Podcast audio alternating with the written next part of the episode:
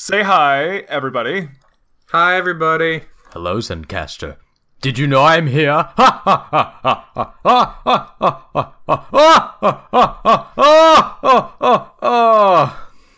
I'd like to make a motion and remove Zach from the podcast.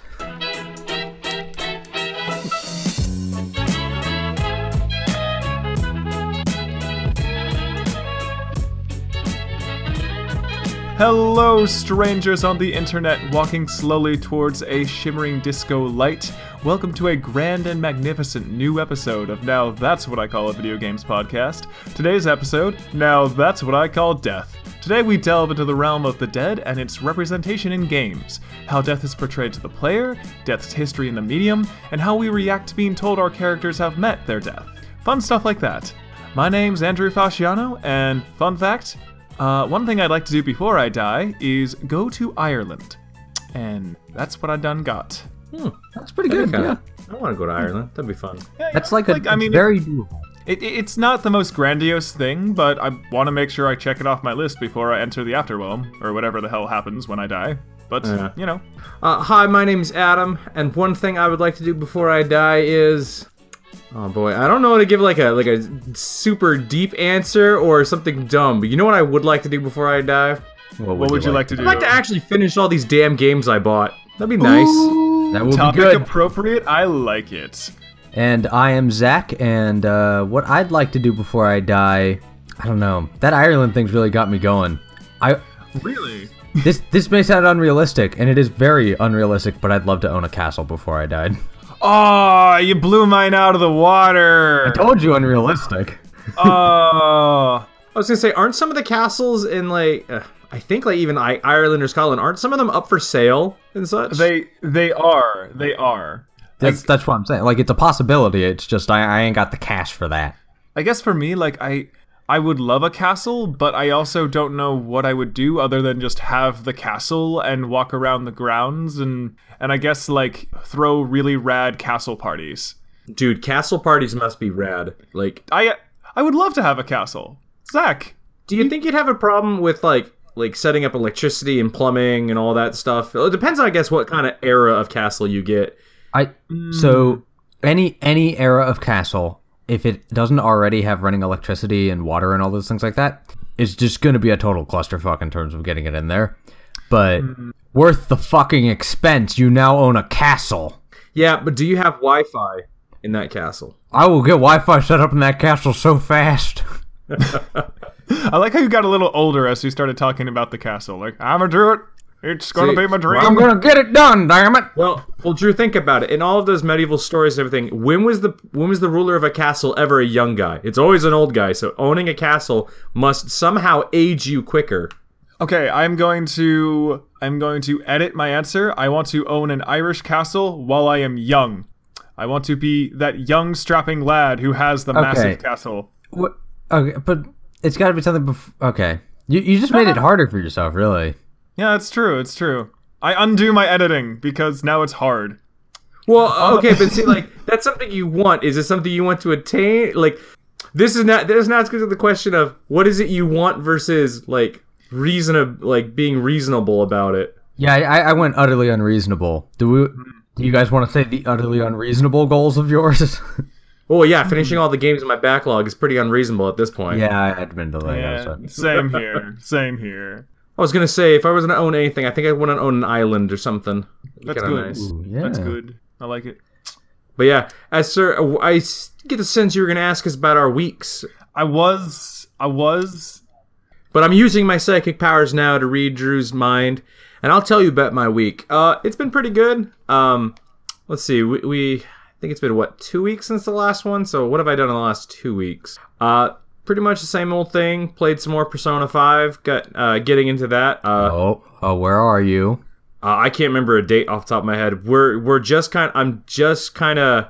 I'm in the very early states of doing the Mementos dungeon stuff, which I've actually really liked. I, I think that was a good addition.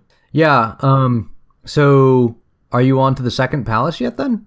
I'm around there. I think. I, I think. Hold on. The last major event was we just finished exams. This will tell you I am going really slow through this. I, I'm. Yeah, you're taking I your would- time. I was gonna get some time in this weekend, but I was at a convention all weekend. Yeah. good point. But uh, before I jump to that, Persona 5 still fantastic. I think I love that every time I play this, I notice some new little UI thing. Like this time, I noticed that the the icons in combat change if it's the character's turn. It's like that's so cool. Yeah. Um, but I went from one like Japanese weeb fest thing to a completely other, and went to Fanime this weekend, and that was pretty fun. Uh, Nice. there was a lot of Persona 5 there as well. So Oh, unsurprised. This cuts a little bit into my week, but I, I saw a uh, like a, uh Twitter post Mhm. of um stuff that's actually spoilers for you right now. So, welp, I can't talk about it. so Did you see any any anime like trailers or anything that's going to be coming out? That kind of stuff. Like I don't know. I've been to anime once, and I I remember a combination of a lot of costumes and a lot of art, and I I feel like there were like special showings of things to come, but I might just be completely misremembering. there most of the time from what I've seen is it's a lot of um how do I put this? It might have been true in the older in the older ones where it'd be like this is your special preview of an upcoming anime. But Fanime a lot now, a lot of the the showings that they have or the things they're running are actually already on Crunchyroll or Funimation and they actually sponsor portions of the convention. So a lot of it was current stuff, some some older stuff and a lot of movies. Uh but it was pretty fun. This year I didn't actually watch too many stuff in the viewing room. I was mostly hanging out with all my different groups of friends who were there. Uh, Ah, nice. spent way too damn much on everything. Um, yeah. As is But- tradition. I left with a ton of swag. Uh, I, I enjoyed not only Fanime. Uh, I you know I went to the artist alley and I went to the dealers hall. I also really enjoyed what I am now coining food stall con. What? What do you mean by that? So so food stall con was you go to the conven- you go to the air, uh, convention center where Fanime is held, and right across from it is the civic center. And but lining the streets was literally, and I swear to God, this was from the start of the convention to the very end of it.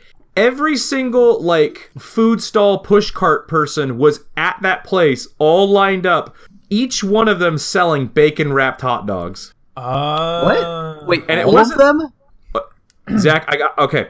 You might think, okay, it was just one person selling bacon wrapped hot dogs. No, there was literally like maybe ten to fifteen different people, all of them selling bacon wrapped hot dogs or sausages, peppers, onions, and Coke.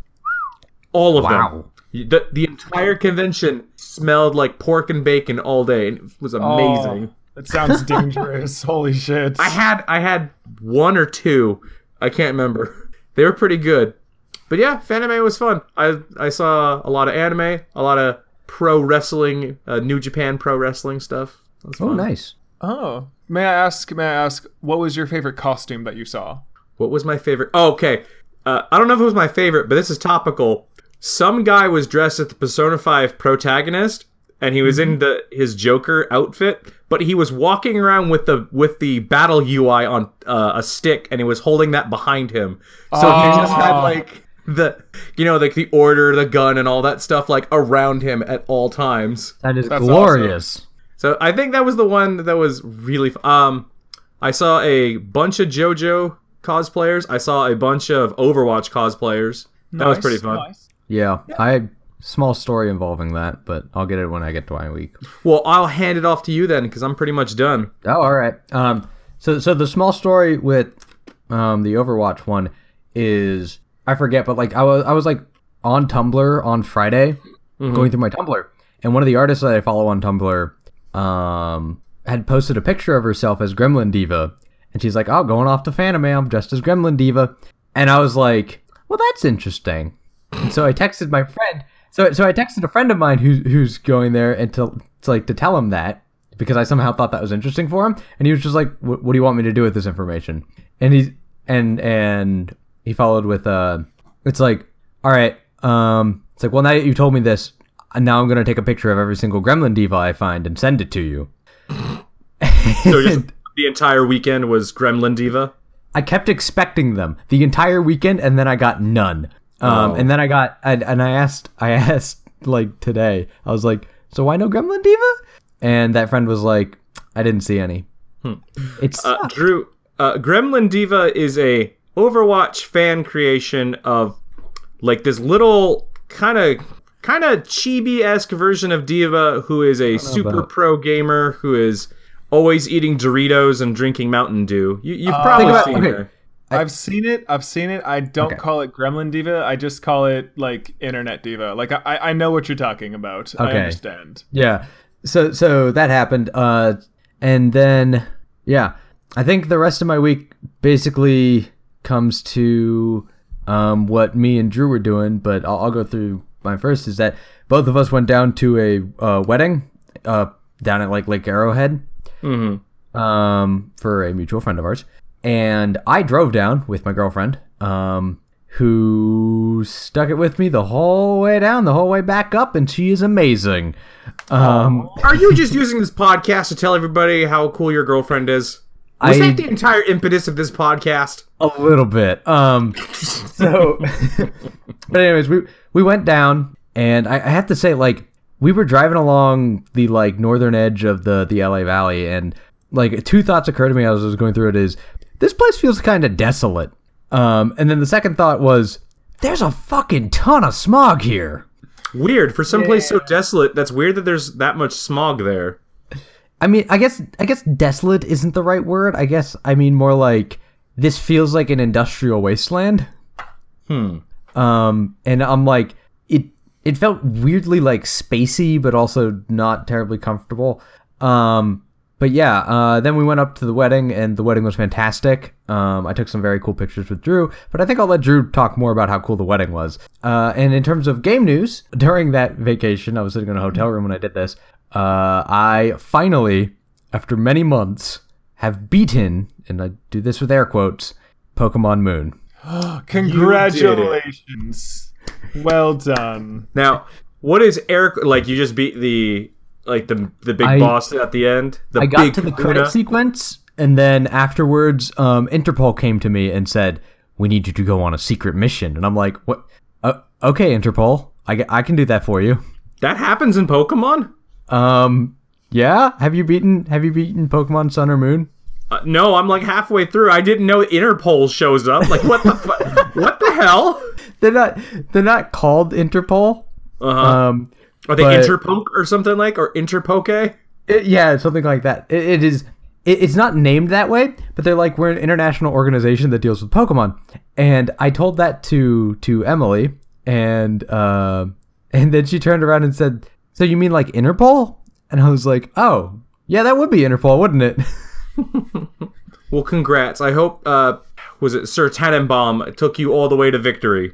Um, I ended up very, very unfortunately, I ended up slotting him out when I didn't need to slot him out. My God, Zach. Why? This is the uh, somebody cap this moment. This is the this is the top 10 anime betrayals of 2017 right here. Zach. Like you might have beaten the game, but you've clearly sold your soul.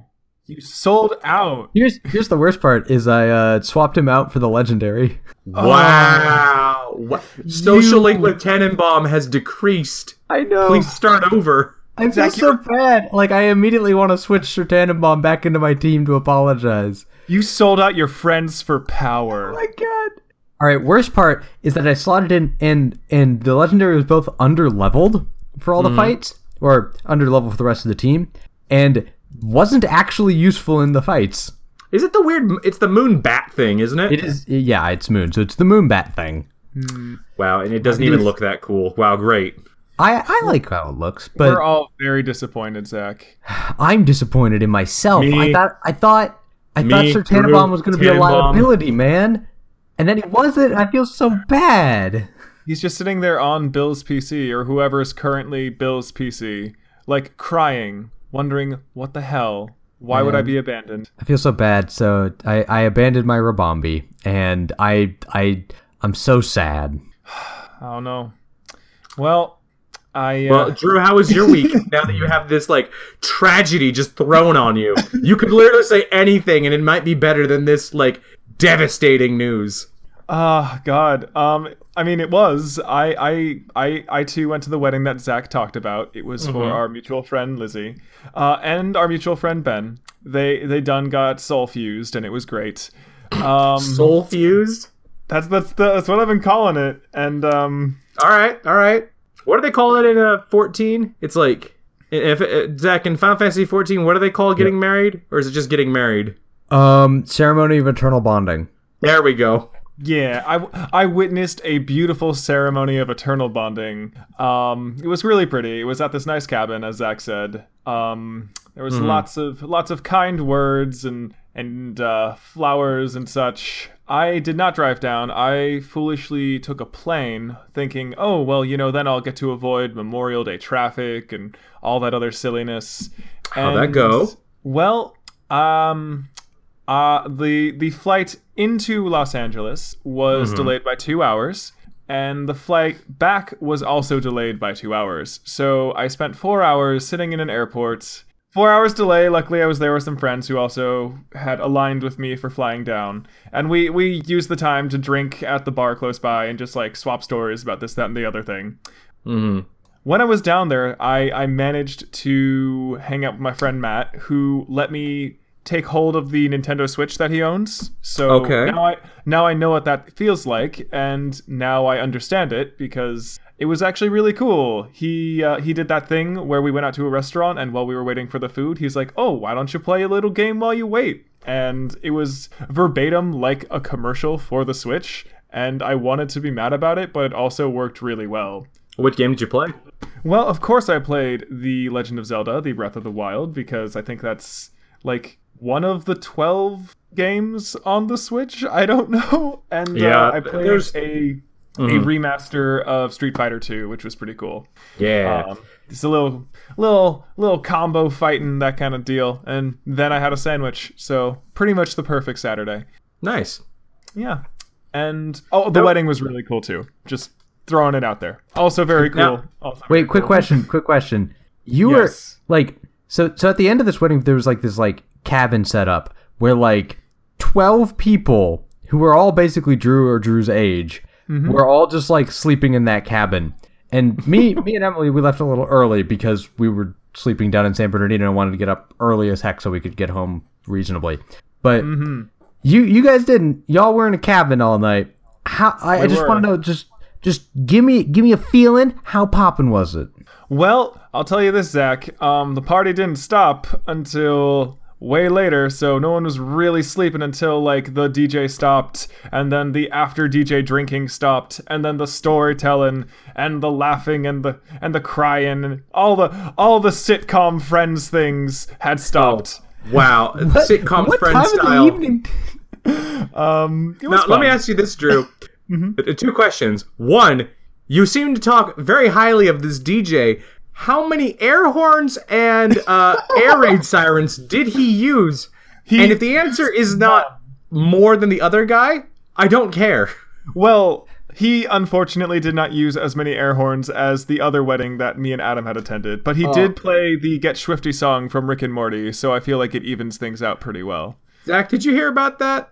I did not hear about the air horns. No, but I do Uh, know so- that that the sorry, uh, you the DJ th- uh, saw you dancing at some point, Drew, and was just like, "Man, this guy's off the hook." Wait, really? Yeah. Yeah. Oh no! Yeah, he was like saying it to his security to the security guard. Oh shit! So at a at, at Forrest's wedding, they had a DJ there who who was doing pretty good. We later found out he wasn't that great because I guess he didn't play any of the songs that they wanted him to play.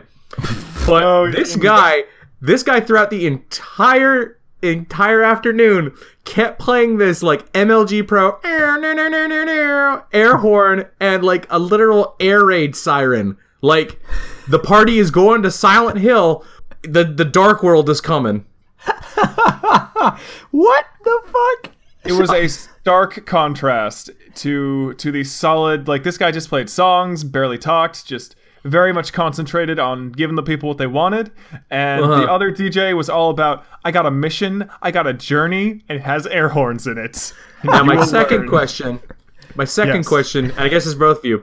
You say this was in a cabin. What if it were in a castle? Would it have been better or or worse? Well, I wasn't there for it, so I don't know. Here's Oh, the thing. okay. Here's the thing, Adam. It wasn't just a cabin. It was a hidden cabin. Oh, a, a hidden cabin that changes everything. Yes, it was a secret cabin that we missed a couple times as we were driving up and down.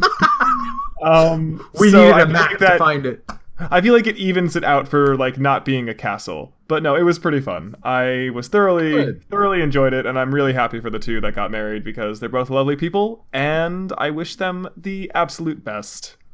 So you hear that, Lizzie and Ben? If you're listening to this podcast right now, which you should be, be- best of, best of luck out there. Best of luck. Uh, on that note, um, let's talk about death. And just like Until Death Do Us Part, let's talk about death in video games. Yeah, let us talk about death in video games. Um, What a weird transition we got going on here. I didn't quite know what to do, so I just I just talked and words came out of my mouth as is usual. But um no, this this week's uh, lovely topic is death uh, in video games, as I've said ten times already. Um, and so let us begin by talking about the portrayal of death and its place in games and gaming history. Uh, Zach, would you be a doll and start us off with what you think of when you think of dying and death and pain and the afterworld in the world of games? This is some dark shit. Um, to me, um, death in games is almost always just failure state. You need to retry. Um, it, it's always sort of the like. It, it is the point where the game ends. You go back a certain amount. Sometimes a certain amount is the full way back, but it is the point where the game ends and then you have to retry a portion of it. Um, except there are certain exceptions to this. There are certain games that don't do that, but that's generally the the feeling of it. Is is you died? All right, now you need to go reset, restart a portion of this game and keep going. It it definitely seemed like fail state, at least for me, is like associated with what it means to die in a game. Which I Yeah. when I think about it is kind of weird, right? Like I, I see how we got there, like, oh, you know, you fell off this bridge, gotta start over, the narrative thing that happened is you died, but it's a little unsettling to me that like failure is associated with death so quickly in like mm-hmm. every game. Like I I don't even think of it as a fail state. I think of it as like, oh, you died in the game. Like Yeah. oh, you know, like you're restarting, you're you're on a new round. I think it's because it's a very, you know, easily understood reason for needing to do something. Because, like Zach said, is uh, I think probably the most common use of death in a game is a fail state of you have failed to do some game thing, and they need some reason, they need some way to basically put you back a certain amount. So, ba- so having it being your character died, whether or ran out of health, or you know ran out of air, in or something like that, is a good way for the player to understand why they're being sent back. Mm-hmm. Because if you were to just like be thrown back, like if you fall off the bridge and all of a sudden, oh, you're back there, you may not necessarily know, oh, why did I do that? It's like, oh, because your character died. It's like, oh, oh, of course, I got to go back and do it. I, I, I, I- I know and I make that connection. It mm-hmm. also seems like we we tend to jump there very quickly. Like in a lot of games I play that like, you know, like non-video games, right? Like, you know, death might be the end of the entire game. But like here it's not really like, oh, you know, game over, turn it off, we're done done. It's like it's like something that happens very intermediately. Like I expect to quote die in like every video game I play multiple times. Like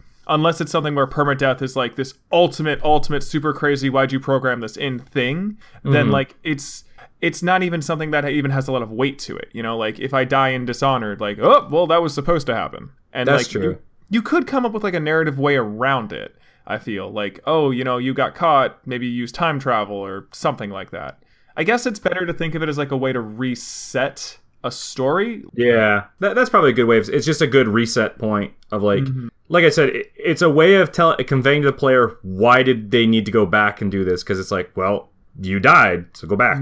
Now, one thing I really like, um, if I may go up with, if I may, if I may discuss an example that I think is really clever. You guys know the uh, Prince of Persia: Sands of Time. Yeah. And how that game, when you die, it's told from the like it's someone who's telling a ga- telling a story, and when you die as a player, the game just says, "Oh no, no, no, that didn't happen. Let me, let me, let me think back. Let me, let me rewind a bit." And then like that way, like every time you die, it's still kind of part of the same narrative. I think Yeah. that stuff is super freaking cool. Like that's something Yeah. that I love seeing when it comes to like, you know, oh, you're dead, but it's all part of the overarching plan. Cuz you can have an overarching plan in a game. I don't know. I I think that's kind of cool. I enjoy that kind of stuff. I enjoy it when death is something that is like accounted for more than when it's sort of like this oh it like when it's treated like a fail state or like a mistake you made. Mm-hmm. Does that does uh, that make any sense? I don't know if it does. Yeah, no, you, you make a good argument. Although I do have to say there is there are ways of making a game where death is the fail state that can also be interesting. Like mm-hmm. if if you go over the top in the like haha you died um part of it, you you could make something interesting out of it, especially like especially if you get almost fourth wall breaking and sort of like when your character dies they're just like ha you died and then you reset again and then enemies remember that you died or something like that. That that would be a really interesting way of, of incorporating death into a game. And I think that that sort of um, that that actually makes me think of uh, Shadow of Mordor actually, where exactly that happens is when enemies kill you, they remember that they killed you, and then you come back to fight them again, and they will say shit to you like like, "Haha, I remember beating you last time. Well, I'm gonna, you know, I'm gonna beat you again." Things like You that. know, I never got to play Shadow of Mordor, but I heard about that mechanic. I, I was confused about how it works. Like, because are you playing as someone who's like a wraith or something? Or I, I think you're Yeah. playing as a ranger, and then uh, when you're can't like I think wherever stronghold you're at, you get killed, and then I think it's a uh, Celebrimbor or something like that. Uh, I can't I can't remember his name. I think that's it. I like possesses you and you come back as a wraith kind of thing. Yeah.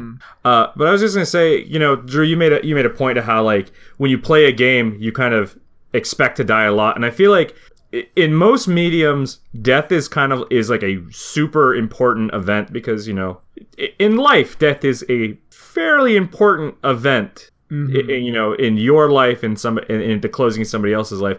It's just interesting that games because they use it so much. Um, and you know, we had this thing up here like you know whether sorts of fail states and stuff like that.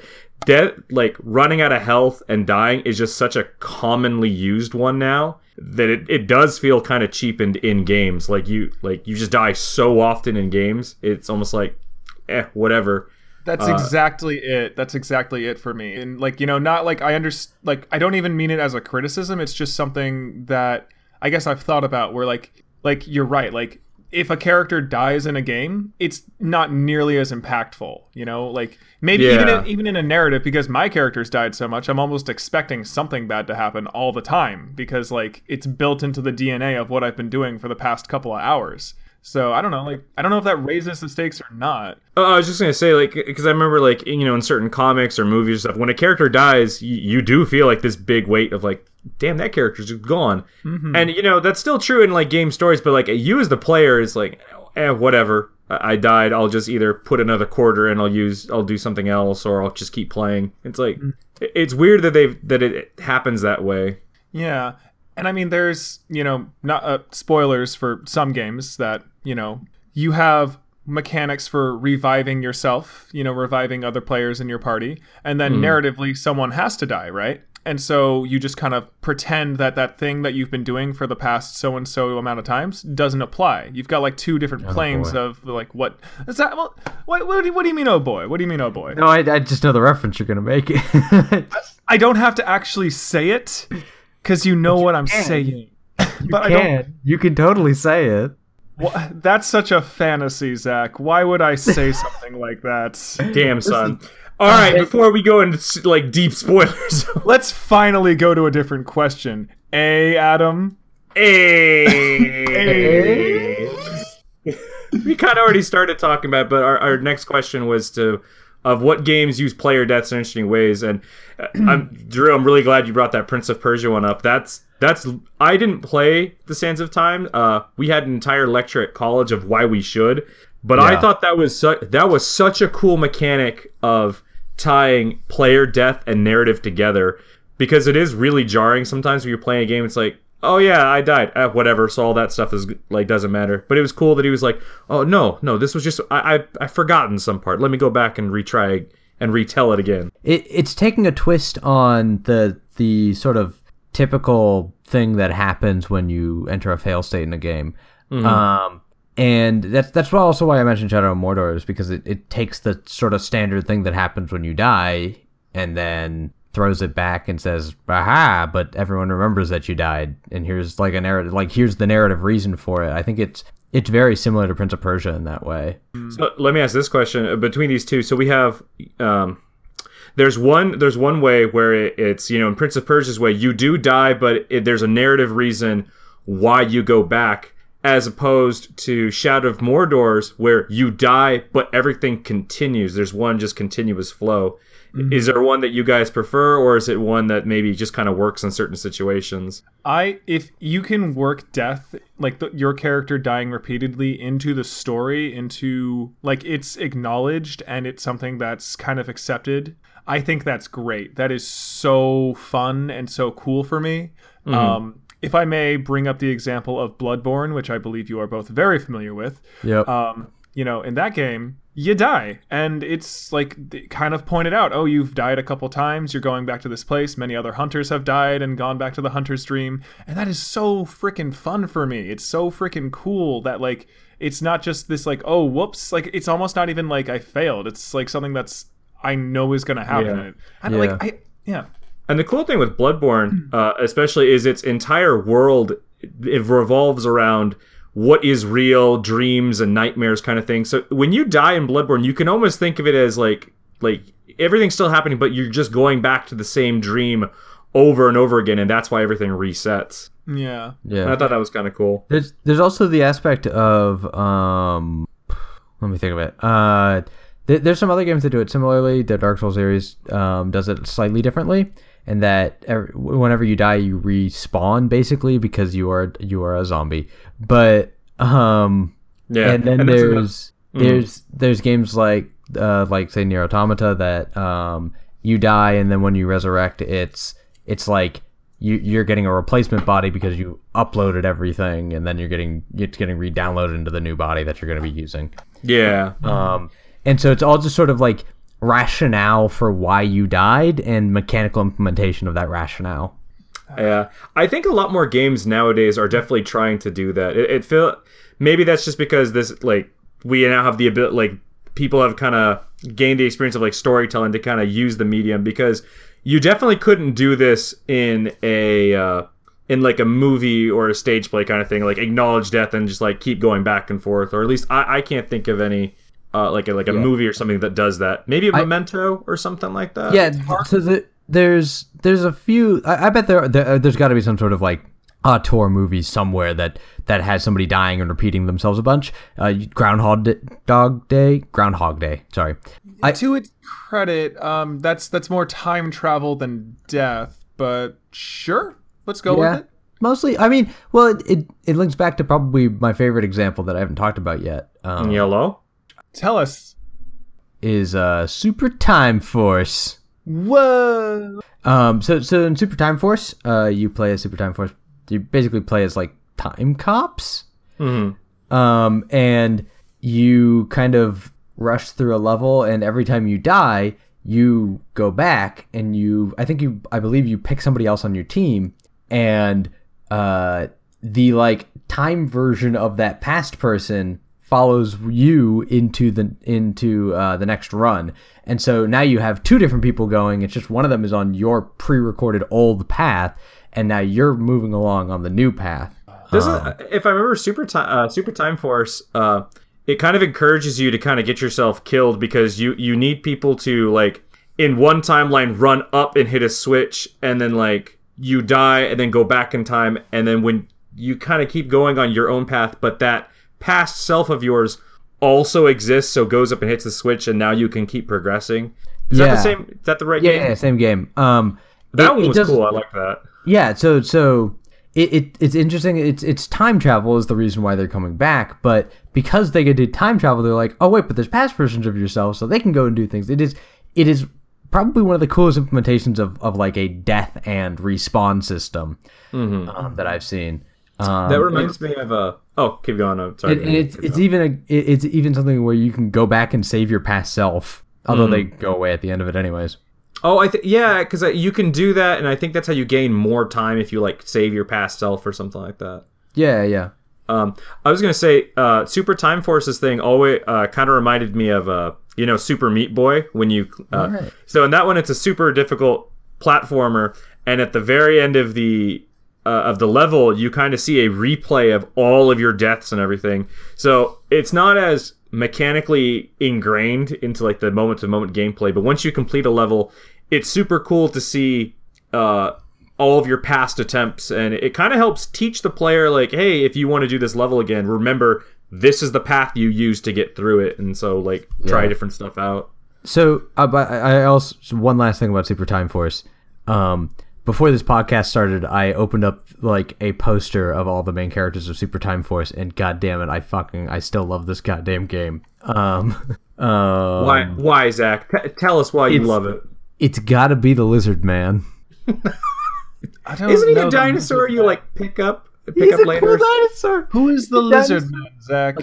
It is it is a green dinosaur in spandex black sh- shorts and a Hawaiian t-shirt and like pink stunner shades. That is fantastic. It is amazing. Everyone that else, is every literally everyone else on the team looks like some military person with a gun, except the dinosaur.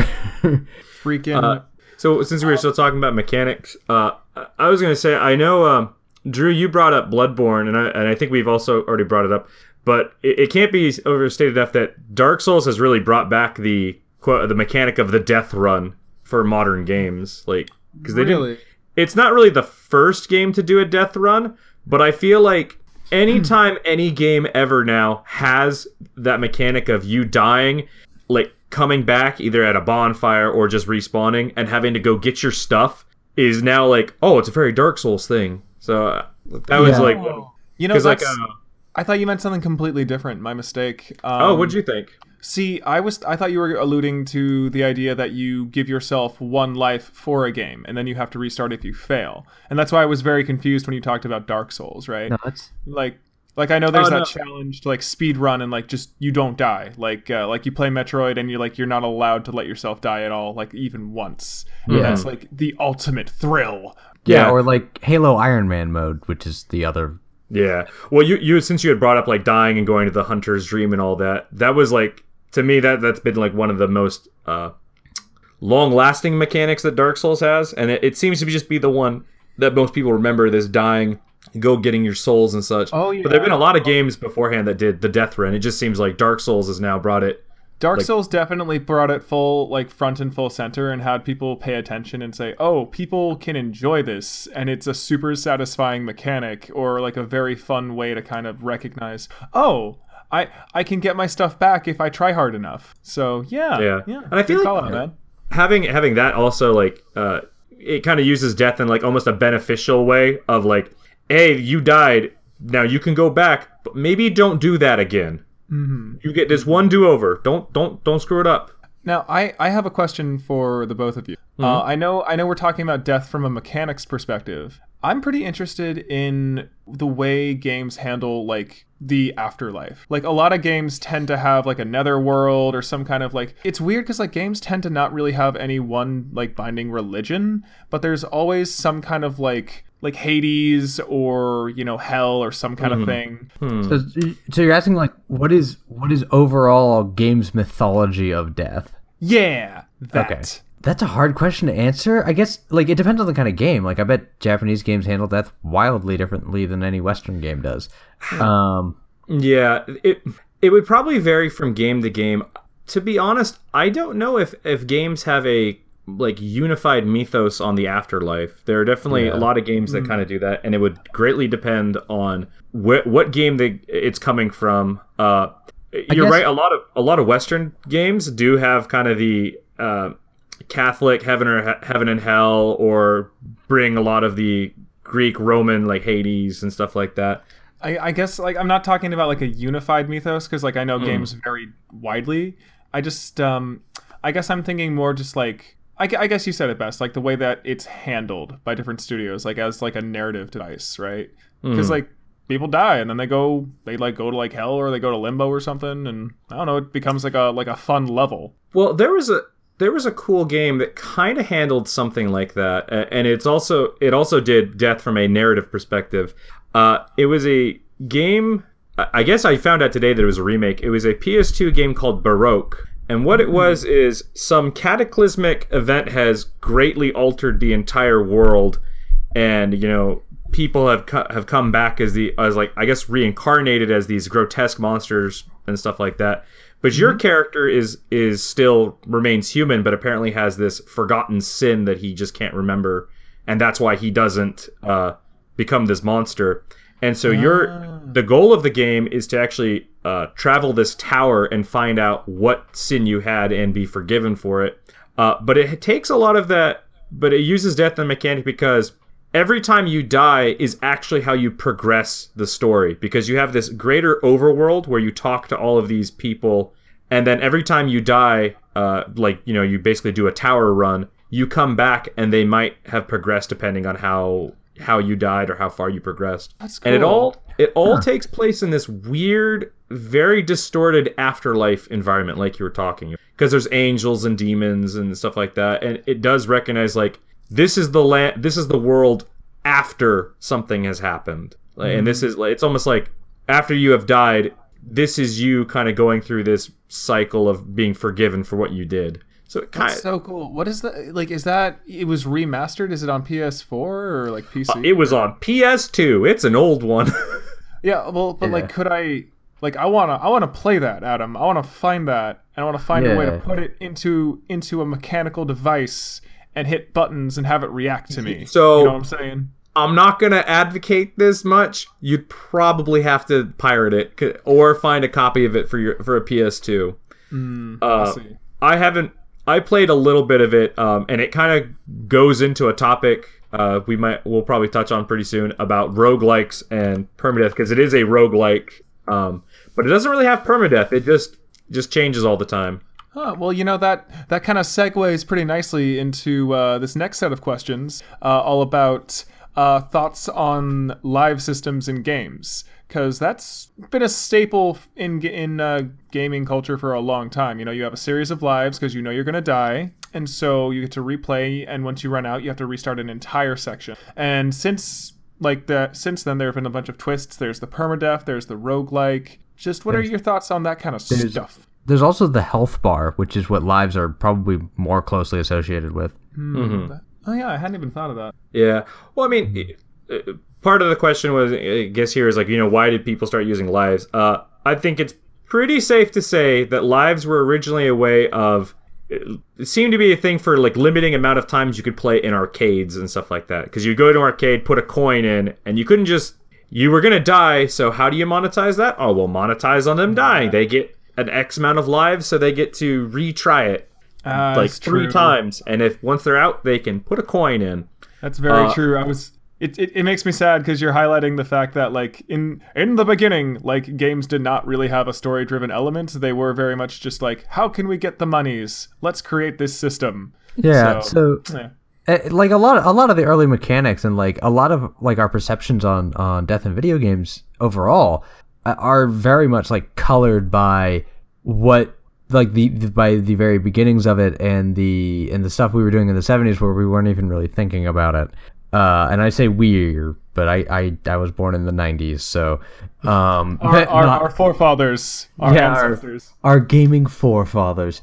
Um, but uh, but th- th- you know, they were thinking like, how do I monetize this? Oh, well, you have so many chimes, and and what's a good metaphor for having you retry things a bunch? Well, you die and you get another chance. Mm-hmm. Um, But but it's good to note that like a lot of games now, uh, because they are just such a they have become so big and so prevalent, and the medium has just become much bigger. People have learned how to use video games to explore. Like you know, we talked about like the Prince of Persia and stuff like that. Uh, to me, it's always felt really weird that modern games, uh, if they aren't in an arcade, because I still understand why people use lives in an arcade. I don't quite get why modern games still use the live system. If that makes sense. I makes think sense. because it's it's just something that people understand very quickly, and maybe from a design standpoint, it still gives you the freedom to allow someone to fail, right? Like it's a fail state, but it's not really them failing. It's just a way of teaching that you shouldn't touch something. Like Mm-hmm. Well, you'll get an I- extra life just before you're about to do something that you're probably going to die at. An example I was going to use is like Sonic. Like most games now, when you buy when you buy Sonic, you bought it for your home console. I don't really see many Sonic arcade cabinets, so I bought the game.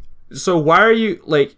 to have the lives and then get a random game over thing just to immediately hit a button and go back into it just seems kind of odd to me. Like I get that it's a holdover, but it's just weird that we still have those. So I actually have um it doesn't strictly have a time system, but Super Time Force I believe like it doesn't have like a strict lives system, but you do end up with a certain amount of lives you have. Uh, it's not quite the best example, but but I think there are ways you can implement a sort of lives system and still make the game work, especially if you're making the game trying like if you're trying really hard to make the game feel arcadey. Um, and I think there's yeah, I I did not think of Sonic, but I I was gonna say, uh, Zach, your point about the health bar, be- like kind of replacing the lives system. I I think that's pretty fair to say because when you, if you really think about it, like a lot of games that, um, this may not be true for games that you that like have like very in depth like health, defense, and attack values and stuff where all that where there's like Yeah. you're trying to minimize how much damage. But ones where there's like segmented healths, like this took two hits, this took three hits, or something like that. Those Like- probably do translate pretty directly from lives. yeah, like the entire Legend of Zelda series. Yeah, I think I think that's probably pretty fair to say. I almost think of it like the appendix of games, where it's like it's a it's an old thing that's just kind of lying around, and people just sort of you know they'll use it because it just comes naturally.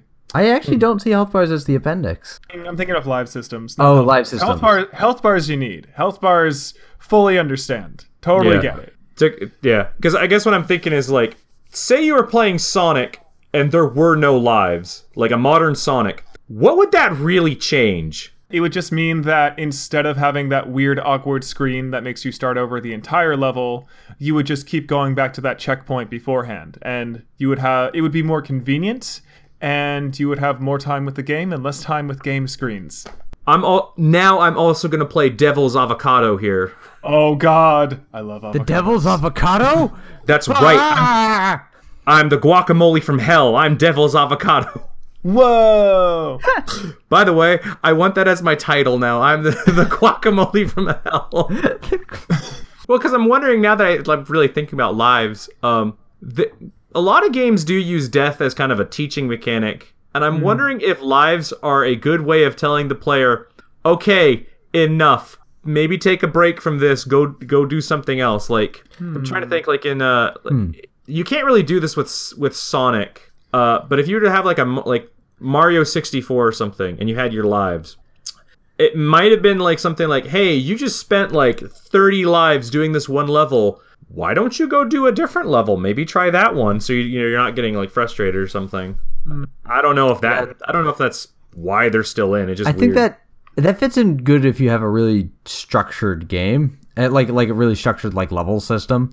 Um, I that's that's because like that's where your example was on that. Um, I don't. Mm, I think like in more open games, it would be a little like that's a little harder to do, especially because like yeah, I, you never see open world games use live systems. I I haven't. I can't think of any examples off the top like, of my head. I'll pose it like this: Can you think of a game that has live systems that would be worse if you took the live system out and just gave people like infinite retries? Like, can you think of a game where that would be like totally a don't do that? We need the lives because I can't. I I just I can't do it. I I can imagine a game that would. Is that is that acceptable? Uh, I I Like I I'm will sure say I'm sure I this game exists, but um, I'm still in the super time cop mood. But basically, instead of time, you just have a number of lives, and every time you retry, you another life has gone through. And so the real Mm-hmm. challenge of the level is, I only have this many tries to get this done, and I have to do Mm. all these different things to do it. I will say. Uh, I'll give you that. I'll give you that. for lives, um, oh crap, I lost the train of thought. Oh, j- uh, crap, no, no. It's okay, Adam. You have another life. Oh, okay, Retry. cool. Okay, thank God, thank God, I ha- I can retry. See, lives are great. We should keep them. I was gonna move the conversation to games about permadeath and stuff like that because, um, you know, if live if live system is basically, hey, this character has X amount of tries. Permadeath is okay. This character gets the one go, and that character is done. I so the thing is, I I keep thinking permadeath permadeath is what defines a roguelike. It's it's weird to me that it's like listed there. Like cuz cuz all I think is, oh, it has permadeath? Oh, it's a roguelike. So I to mean, you, I- like, I like hmm. roguelikes, so that's not a problem with me. No, I, I- I I'm not like saying the concept it- of that it's- permadeath. It works really well. I- I'm not saying that it's like a problem. I'm just saying categorically speaking, if a game has permadeath in it, it's a roguelike, right? That's what defines a roguelike, correct? Mm-hmm. That and randomly generating dungeons, I believe, or like randomly generating areas. Like Oh, every yeah, time random you generation play, every time you play, it's a different kind of experience, right? Or it's like mm-hmm. a different a different run. Yeah, yeah, yeah. You are you are right. Like the two are pretty closely married. Like Yeah. maybe it won't be death, but it'll be a similar. You know, that'd be an interesting game actually. Like a roguelike where when you quote die, you're not really dying. Like something else is happening. But I don't know Whoa, then let me tell you about this game called Rogue Legacy. what? Tell me about Oh, Rogue right. Legacy. So it's it's not quite that. So, um, you you were talking about like how when you die, if it kept going. So, uh, Rogue, there's a to go back to a point Zach made. It's interesting that roguelikes are very much associated with uh, you know, the permadeath and the randomly generated dungeons. It's interesting that there's a lot of games that are coming out recently that are roguelike because they have randomly generated dungeons and stats, but a lot of games are kind of foregoing the permadeath and just going randomly generated. Uh, so Rogue Legacy is a game that came out a couple of years ago, and the way you play it is you start off with the character and you go into a randomly generated dungeon. And when that character dies, that character stays dead, but you play as their descendant, and that's and each life you have is you're playing as a different descendant with some new gimmick or quirk to them. Like you could play as a knight. Oh no, the knight has died. Well, he had these three children. One was a mage, one was a archer, and one was a barbarian or something like that. So for your next run, pick one of them. Hmm. That's really cool, and I love it. And it still sort of has permadeath, and I think that's neat. yeah. yeah. I'm trying to think. I'm trying to think of a game that has permadeath but isn't a roguelike, and I'm kind of coming up blank. I thought Darkest Dungeon would be a good fit, but no, Darkest Dungeon's a roguelike. I would say, I actually would say Darkest Dungeon does a pretty kind of unique take with permadeath and the live system. Uh, because in Darkest Dungeon, you can kind of think of your your char- each of your individual characters as your lives, and when they die, you've lost a life, kind of thing. It- it's kind of the same way of you guys have all played Oregon Trail, right? Yes, I Yes. So Oregon Trail, in my mind, like each of the party members is one of your lives because once you're out, the game ends. That's true. In Darkest Wait. Dungeon, say again. Oh my god, wait. Is Oregon Trail a roguelike? Oh fuck. I was kinda Oregon Trail- I'm because it, Oregon it is Trail might be a roguelike. random. It does It is have kind of permadeath. random. It's got permadeath. Dude, I, I think it's a roguelike. This makes my- me realize that we should probably have an episode about roguelikes if we haven't already scheduled that. Yeah, we Uh, need to. I'm a pencil. I'm a pencil it in, y'all. I'm a pencil it in. Okay, Uh, thank you. but Darkest Dungeon with permadeath is you have these, like I said, each of your characters they di- they can die and they will die as you're doing this adventuring. And when they die, you know they all have the unique stats, unique uh, stuff on them. So when you do lose them, it is kind of a big deal when one of them dies because you can't get that character back. But yeah, like so, Darkest Dungeon with its permadeath is because you do get these characters and you put a lot of time into them, and when they're they're gone, they are hard gone. Um, Oh my trying to think. I, look, the car's doing another permadeath run. Amazing, right? May I say, may I say, the car Oh, in the background has given me a great idea for a roguelike where you are a racer and when you die, that's it. Time to pick up a new career, new new new driver. Wait. okay, I do have to say, um, that it made that it also made me think of of a roguelike. Um, the only difference is when you die, that's all you hear is that goddamn horn. Oh, No, it's so sad. no. The worst death. Um, but so I think we kind of answered this. Drew, your th- what were your kind of thoughts of you? Are you in favor of permadeath in a game, or what? I- like in general? I think that permadeath works for some games very well. I think that I it would become incredibly frustrating in something like say Halo or Metroid where you know death is kind of treated as a way of teaching the player as something like the, when the game is something to be mastered that's when mm-hmm. permadeath becomes frustrating. Like in a roguelike, it's kind of hard to master a roguelike because things are changing so often and the ch- and the fun is really about seeing how far you can go and seeing what you're going to experience. So my stance is I really like it when it's done well. Uh, I've rarely found a game that implements it where I'm upset, but I don't think it's universally applicable. I think I kind of agree. Uh, I don't think permadeath works in all games. Like I think the live system, while I think in a modern setting doesn't make sense, it kind of feels like you can just kind of put that on anything and it, it kind of works. Permadeath really, I don't think belongs in every game. I think permadeath is an advanced technique as a designer. Like you, Yeah. you got to know what you're doing. You can't just whip one out like from the get go. You got you got to make a couple of a couple of things where you die a couple times before you really know what you're doing.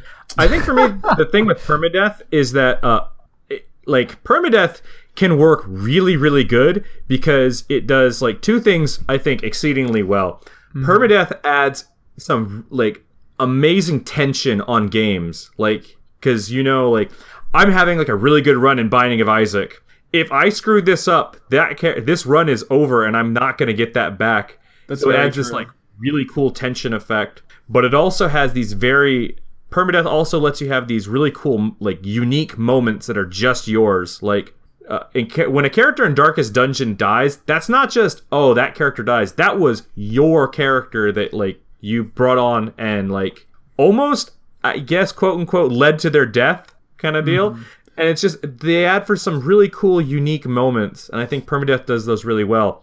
You know what? You're right. And if I may, um, just because we we've married permadeath with roguelikes very closely, I wanna I wanna say Fire Emblem, like the way that game works, where your party Oh, members join you, and if they die, they're dead for good. Oh my god, that is I completely nuts, forgot about that. Oh, thank love- goodness. Thank you for finding an example of permadeath without roguelike. I got your back. Yeah.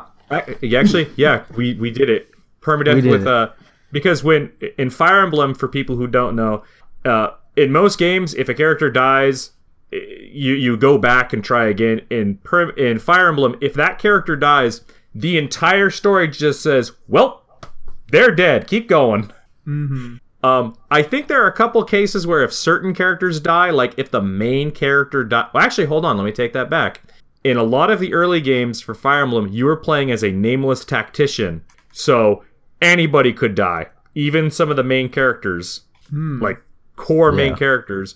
That changed in later ones where you, as the player, actually were the main characters. Like I think Yeah. uh, in I played, Fates, uh, you are playing Corrin.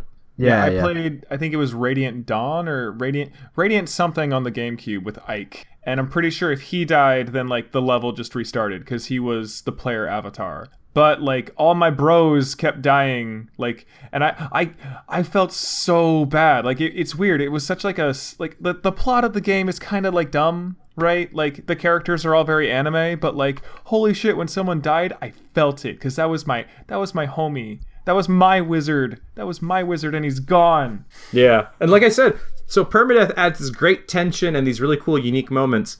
I really maybe this is something for roguelikes, but I feel like this happens with permadeath. Boy, it can feel like you can play a game for a while and have made no progress if your character dies. Oh yeah, oh yeah. Well, we've got just uh, maybe we've already answered this, but we have a final question from Adam, I believe. Um, it's about how do you feel about games that have forced deaths or fail conditions? Do they feel cheap, or is there usually some greater purpose behind them? Like the you will definitely lose this boss fight, or do you mean the like narrative thing kills you, as in Modern Warfare when your So it- helicopter goes down because of a nuke? kind of kind of both of those. I was more talking about there have been there are many times in games where like you'll go through a super tough boss fight and i this has happened a couple times in rpgs um an example escapes me at the moment um I where you'll you'll fight this super tough boss and it'll been a goddamn slog to get through it and then you finally beat the boss and the next cutscene starts up and look at that you just died. And it's like why did this even have to happen See, I I have an example of that from it was a Tales game, Tales of Symphonia, where they make you fight um, a character who becomes a villain, and they they overpower them to death. So like you're you're supposed to lose it, right? And the thing is, when that happens, when you lose and it actually is revealed that you were supposed to die, I, I often feel a little relieved, like, oh, I didn't fail, I was supposed to lose. Um, So I guess maybe I'm like, I shouldn't like them because it feels manipulative, but I also have this sense of like, oh, that's kind of cool that I got tricked into this. So the the whole like if you die, uh, sorry, like that, like you're supposed to lose. Every time I'm in one of those kinds of fights, all I can think the entire time is, did I level my party enough? And I'm just thinking of the JRPG version, or like, and sometimes like in in like the FPS version, I'm like, wait, I'm not doing enough damage to this thing. Oh shit! like, Yeah, see, that's my thing of like, because I was trying to think, oh, is there a situation where I like this? Uh, and there's one example where I, I think I've actually kind of liked this. Um, but if it's a fight where you're fighting the boss and you need to, and you win the fight, but then in the next cutscene lose, that feels weird to me because then, like, if it doesn't tell you that, it's like, or I guess it's trying to keep it a surprise, but it can often feel like, oh, I'm not, I must not be leveled up. I'm gonna leave and come back until I can beat them, but you'll have no idea that you were never supposed to beat them, kind of thing. Like that's the unbeatable boss scenario. Yeah, And I've never liked that one because then it's like, well, how the hell was I supposed to know you you could never beat it? I thought I was just weak, so I, I left and did a whole bunch of stuff. And then there's the ones of like, hey, I actually beat this. This was such a relief to finally beat this boss. Oh, whatever. I was gonna lose anyway. Uh, and, and from a narrative's perspective, that feels a little weird.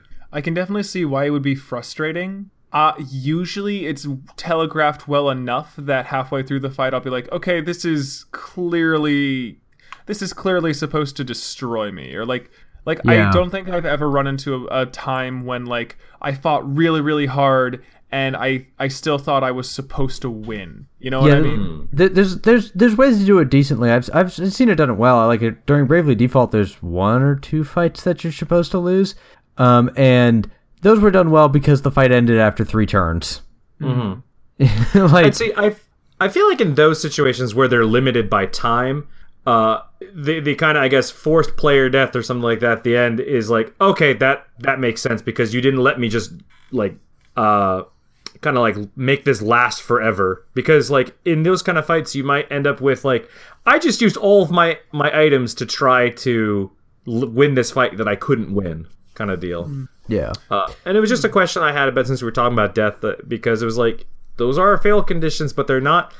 In most games, it's like, oh, I as the player did something wrong. In this one, the developer or or the story has said you have to lose this kind of deal, and it's like, but I didn't, or uh, I was want- able to beat this. You want player agency. You want Kinda. your you want your actions to have unique and specific consequences. And sometimes that's not accounted for because death is treated strangely. Yeah, I, I was trying to think like, uh, yeah, but that was it. I, I just wa- was curious what you guys thought about it as well. Yeah. I mean, my thoughts are I'm pretty okay with it so long as it's well telegraphed, and I think it's a very. I think it can often be used in a good way. I, I've never felt that it's cheap. I see. Zach? Yeah. Zach? Um, I guess I, I, yeah, I have mostly said my opinions. Um, like I I generally don't like it, but if if you're gonna do it, make sure that it gets telegraphed really really early, and make sure that fight does not last very long. Like if you have to lose something, either force them to lose it in a cutscene, or force them to lose it very very very very quickly. Make it so obvious that like you're not gonna have to dwell on this, and you don't have time to stick your freaking items in. Hmm. Yeah. Because I, because I'm with Adam. Like, if you're gonna lose a boss fight and you used a bunch of items on it, you just wasted all those items. that hmm. that you know, you're right. I understand that. That's a good point. I will stick with my opinion, but you know, Well, so since since we're kind of done with this, I'm also curious, guys, about this design club idea. ah Yeah. yes. If we could, the three of us, put our noggins together and brainstorm creative new ways to implement death in classic games. Yeah. So my my first question is, is that, like, are we just gonna say a classic game and then how do we change their death system?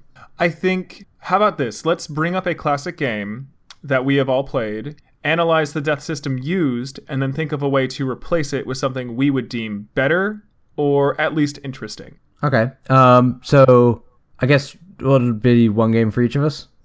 Uh, sure, let's do that. Okay. So, um, I'll start with the obvious one. Mario. Ha! Don't have to say. Ah, No. damn it! Didn't we just do Mario though? no, we didn't. No, we Um, didn't. We didn't design Club Mario. Oh. So let us design Club Mario. Um, so in Mario, we have the live system, which we just talked a lot of smack about uh, for a long, long time.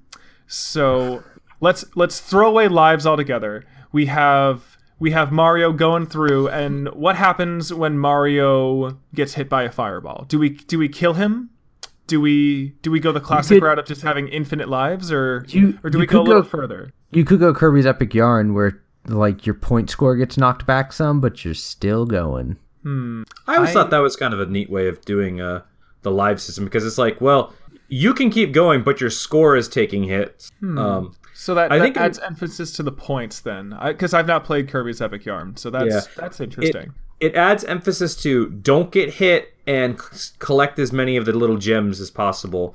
Uh, for Mario, I think if you were to remove the lives, I feel like you'd have to keep the almost hit point kind of way of like, you know, little Mario, Super Mario, and then like an extra hit if he has a power up like a fire flower or something like that. Yeah, yeah. I like Um, that. I I had a goofy version of that, um, where it's like Mario dies, but you change it so that instead of just Mario, he's part of a whole family, a whole lineage of plumbers, and so you just get a different colored Mario from his family. Oh my It god. just keeps iterating through, and you're just like at the end, you see how many Mario brothers died, so that you could. Oh save my god! princess. Oh my god! Wait, wait, wait. So you, so you're basically saying that like you're just gonna randomly color each Mario you throw in there. Yeah, like there are there are tons of colors. You just change out the palette, and like by Can the we- end of it, like plumber X, Y, or Z is the last one there, and you know, Wait, wait. These more, were more the Super importantly, Mario Brothers. More, more importantly, when I I, I want to stick names on these Mario's, despite the fact that the game doesn't say your name is Mario. Um, or like I think No, it, does, but it, it, does. it, It does at the it's very written end. There. Listen, Um, his name, if the movie is anything to go by, is Mario Mario. Okay. No, but what I'm saying is that like each one of the family members would have to like have a different Italian name. Yes.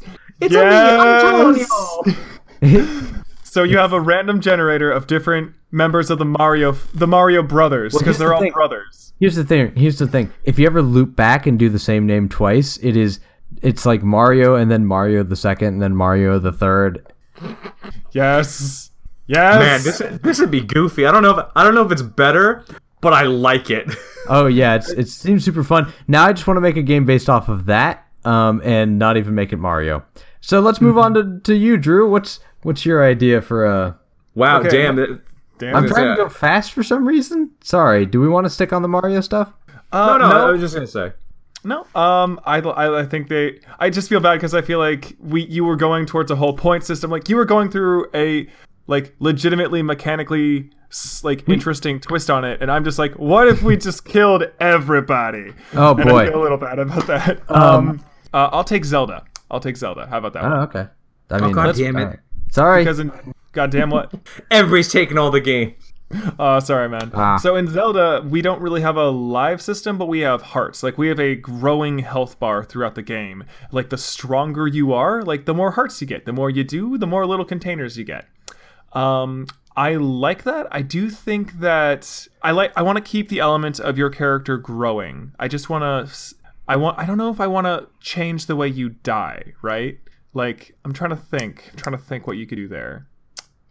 I don't know. Zelda seems pretty good with like its death system uh, because it, it is just a kind of a this is an adventure, so you're going to, uh, you know, you're going to lose health, and if you do lose health, you, you die. Uh, I don't know if there'd be anything of like like a respawn or something like that. Hmm. Say- true. Zach, didn't you have some idea for like a game, uh, like early earlier in the podcast or something like that? um, uh, some game like what?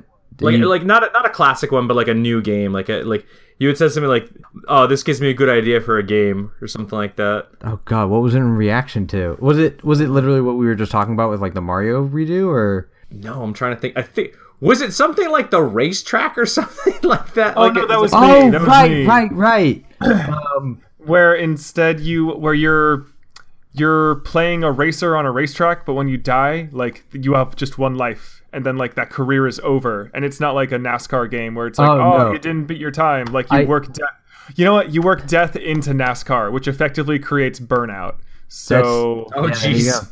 go. um. So wait. So well, we're on we're on Zelda right now. Um. And, we and my idea was just having the car air horns be death, but so every time you die in zelda you hear a series of car air horns yeah, Oh my god.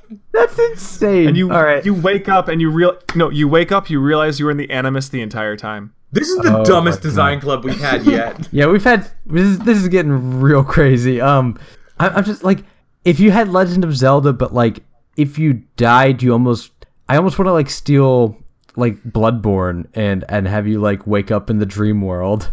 Well, because you're the hero of time, right? So it would oh make my sense God. that like you can't die. Like you just go back to wherever the gods spawn you, and they just like chuck you back to the earth. So Yeah. maybe it's just like a narrative thing. Pretty good. Man, Yeah. Bloodborne really like I liked that it really did work that whole death like you died but you went to a dream. Where did you, know what? go? Ooh. That's that's how we change Zelda. We add the whole Bloodborne uh, death run mechanic where your Link can die, but he has a mission, so he has to come back and take care of it no matter Oh what. man, what if you died and where you die you drop a uh, pe- an item or something? Like what if you're like in a dungeon, you die but you drop like the hook shot or something like Oh, that. God. You have to go get it back. Oh shit, that would be Well, so so- crazy. Okay, it, most importantly, that hook does not despawn if you die again, right? Wait, do you mean like you could go back to where the hook is and get multiple hooks? No, no, no, as in as in You just keep dying and you keep just losing all your items. now. Like you need the hook to progress through the dungeons. That's usually how a Zelda game works. So, like you respawn, that hook is still there. Well, then you're just stuck. Then you then you make the level unplayable. Yeah, that's that's what I'm worried about. Is is if you get to an area where you need the hook shot and then you die and drop the hook shot, now you can't beat the game. Well, you, So you it- would say something like, because it's like, what's really important in Zelda? Because like Souls and Blood and Blood Echoes are super important in their respective games. What would be important in a Zelda game? Well, if you drop, if you drop rupees, with the exception, I think of Breath of the Wild, which apparently they're really important in. They are. Uh, I've heard they're super important in that. Um, I was just like, man, if you were to, if you had to die and you had to go back to through the dungeon and re get the chest with the item in it, like like imagine going through the water temple, you die and the hook shot is now back at inside the treasure chest because an enemy went picked it up and put it back. oh. It's no, like I think I think that could work. Man. Like your body dies, but the game is smart enough to know everything you need to get back to the weapon, to the item you need to progress forward. So you can still do that and find your old body, but it's been pilfered, like it's been looted by the the monsters within the dungeon. So they've taken all your stuff and taken it back to the main chest. I like it. Great. I don't know if that works in Zelda. I, I, to be honest, I really don't think that works in Zelda, but I think that could work in a different game where if like your your character dies, an enemy comes by, loots your body, and then if you want that stuff back, you got. Actually, there was a game called Salt and Sanctuary that did something like that, where you would uh. Actually, no, I take it back. It, it did the thing of you died, your souls are there, but an enemy picked up your souls and is just stronger. Not I died, I got all your gear. Can you beat your own gear?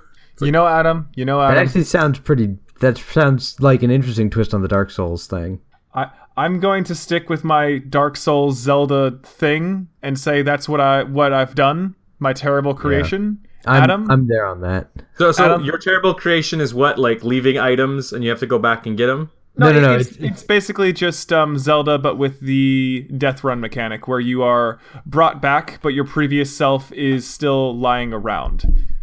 Well, then I guess I will. Uh, since I will use the example I, I just kind of cooked up uh, for Dark Souls or like any of those Souls games things, where you have this super intricate build that you have put together and it looks great. It's working fantastic.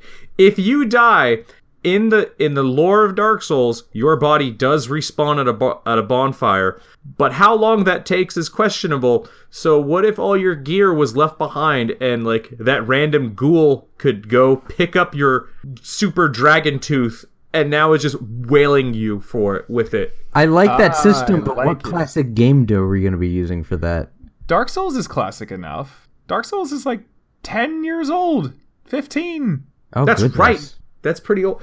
I was like, that was the one limiting thing on this, uh, on this, que- on the design club thing of like, if it has to be classic, then I don't know. But like, if it's any game, that would be a really neat. Uh, to me, that'd be a pretty neat twist for a Dark Souls or a Souls game. Adam, of, like, I, I legitimately Yeah, think yeah. it's a great twist. I want it. I want to say go with that. I, I think it's I'm a gonna really go with that idea. then. I would say one caveat if it's a Dark Souls S game, I would say if your body is dead, allow it to be looted by other players as well who are invading your game. Oh my. Boy, uh, I Wait, feel like whoa, whoa, whoa, whoa, but Now, here's here's something I will say. Items and weapons in that game. Like, what happens if someone steals your unique shit? Then you're really, really, really sad. That's Oh that's what I say. So I don't know how. Like I was actually just thinking that like if you die and lose your gear, and, and, like an enemy comes by and pilfers it, and then you have to fight that enemy to get like that's using your gear to get it back. I could see you running into the problem of like I just lost a unique boss weapon to this random dude. Well, it's like so I feel like you'd have to have some restrictions or some way of getting things back. Like maybe there was a mechanic of like, okay, so you died, the guy had got your dragon tooth uh, weapon, killed you, and then well, hold on, let me take that back. I, I, wonder think if with would be- all of these, there are definitely limitations and definitely things that would have to be tweaked. But the general idea is really appealing to me. I think it's I think it's cool. I would actually really like to see it in like a sequel to Yeah. Dark Souls if they ever make I- another one. Not to toot my own horn, but I agree. That actually would be really neat. I just wonder how they would handle like, you know, whether you could like maybe maybe the weapons stay persistent until you kill that enemy, or you could like find some way of buying back your enemy of like, oh, this is the memory of your weapon, and you can get it back. Just pay me like eighty billion souls. You hmm. dig? I Interesting. can see that. Maybe, okay, so we enemies pick up the ghost version of your equipment. ooh. That could be kind of cool. Yeah. Because that way you can keep the regular version, so that way you never you never end up losing equipment, but you're basically making the enemy stronger every time you die. Oh, I really Yeah. like that. I really like that. The only Yeah, problem is that if you die too much, then you basically overpower all the enemies and can't progress through the game because Well, you've uh, mixed, Yeah. messed up too much. Demon Souls did do that. really? So in Demon Souls, every time you die in human form in a world, so you go into a world and you can either be regular or human, or spirit form or human form. If you die in a world as a spirit, nothing happens because there's this mechanic called world tendency. So dying there, nothing happens.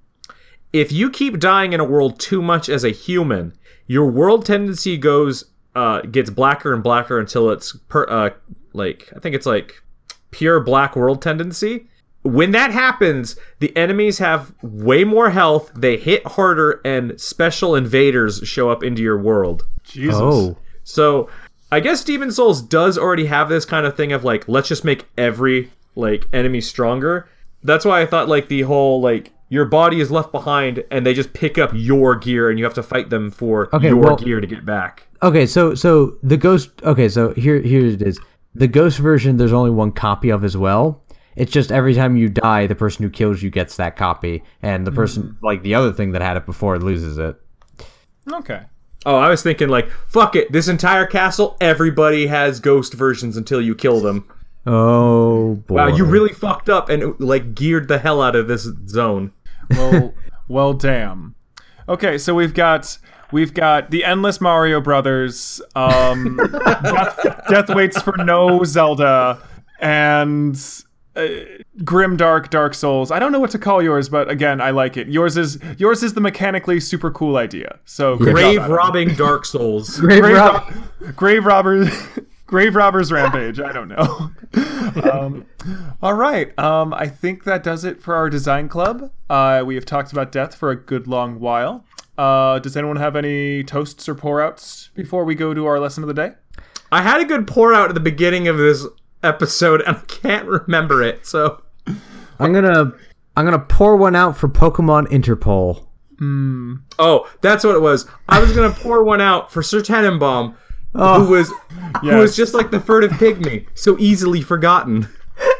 Pouring one out for Tenenbaum. Uh, I did have one shout out that I, I wanted to give out. There is a uh, there's an article I found. It was, it was a it's a games journalism article um, that that does talk pretty specifically about a lot of the topics we covered today about dying in games. Let me see if I can remember the name of it. It's called "You Are Dead." Continue conflicts and complements in game rules and fiction, and it's about uh, how video games use death. Uh, it, I'm pretty sure we read this in college at least once. I will Oh. link it in the description, and our listeners can have a good, classy read.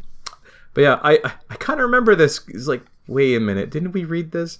But yeah, uh, oh, and uh, shout out to Fanime. That was cool, good stuff. Pour one out for the Guilty Gear cabinet in the back that broke halfway through the convention. Uh, pour Aw. out, pour out, pour out. Yeah. Drew, how about you? Uh, I don't know, Zach. Do you want to give a toast to Ben and Lizzie and their beautiful union? Yeah, sounds like a good toast. Toast to Ben and Lizzie. Toast to Ben and Lizzie. Here, here. Yay!